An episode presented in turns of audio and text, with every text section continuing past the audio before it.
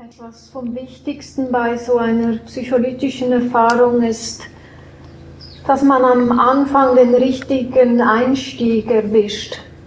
Also dass man ins, von Anfang an ins Fühlen kommt und nicht äh, sich im Denken oder ja, in der Kontrolle, in der Anstrengung verirrt, weil dann ist es nachher ganz schwierig, da wieder rauszukommen, wenn dann äh, die Wirkung der Substanz sich ganz entfaltet hat und man ist da irgendwie auf die falsche Schiene geraten, dann ja, ist das, hat sich das immer als schwierig erwiesen, das dann wieder zu verändern und darum ist das so äh, am Anfang das Hauptaugenmerk darauf, den richtigen Eingang zu erwischen in eine sinnliche Wahrnehmung.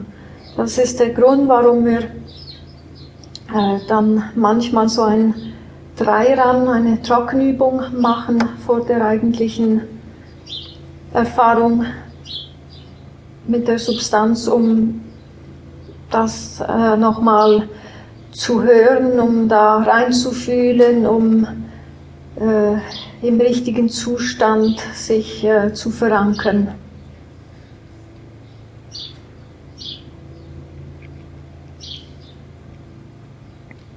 Wenn man diese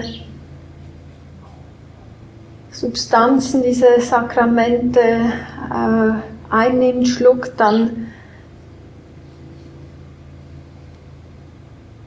entsteht da ja eine Energiewelle, die sich dann ausbreitet im Körper und die Energie, die geht dann je nachdem, in welchem Zustand man sich befindet.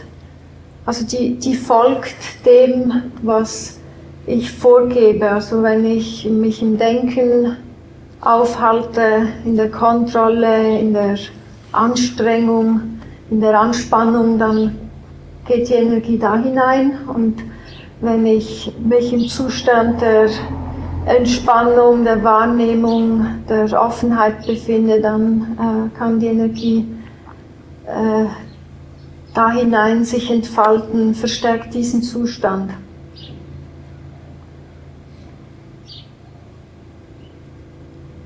Und diese Trockenübung dient äh, der Vorbereitung,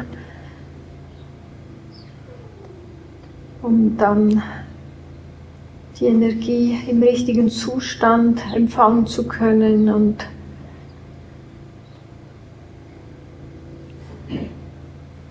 dann eine gute Entfaltung bewirken zu können. Der richtige Zustand ist nicht etwas, was man suchen muss oder der falsche Zustand quasi vermeiden muss. Es geht nicht darum, etwas zu suchen oder etwas zu vermeiden, sondern es geht darum, wach da zu sein. Aufmerksam zu sein, ganz in der Wahrnehmung sich zu verankern. Also eigentlich nichts zu tun, sondern zu sein.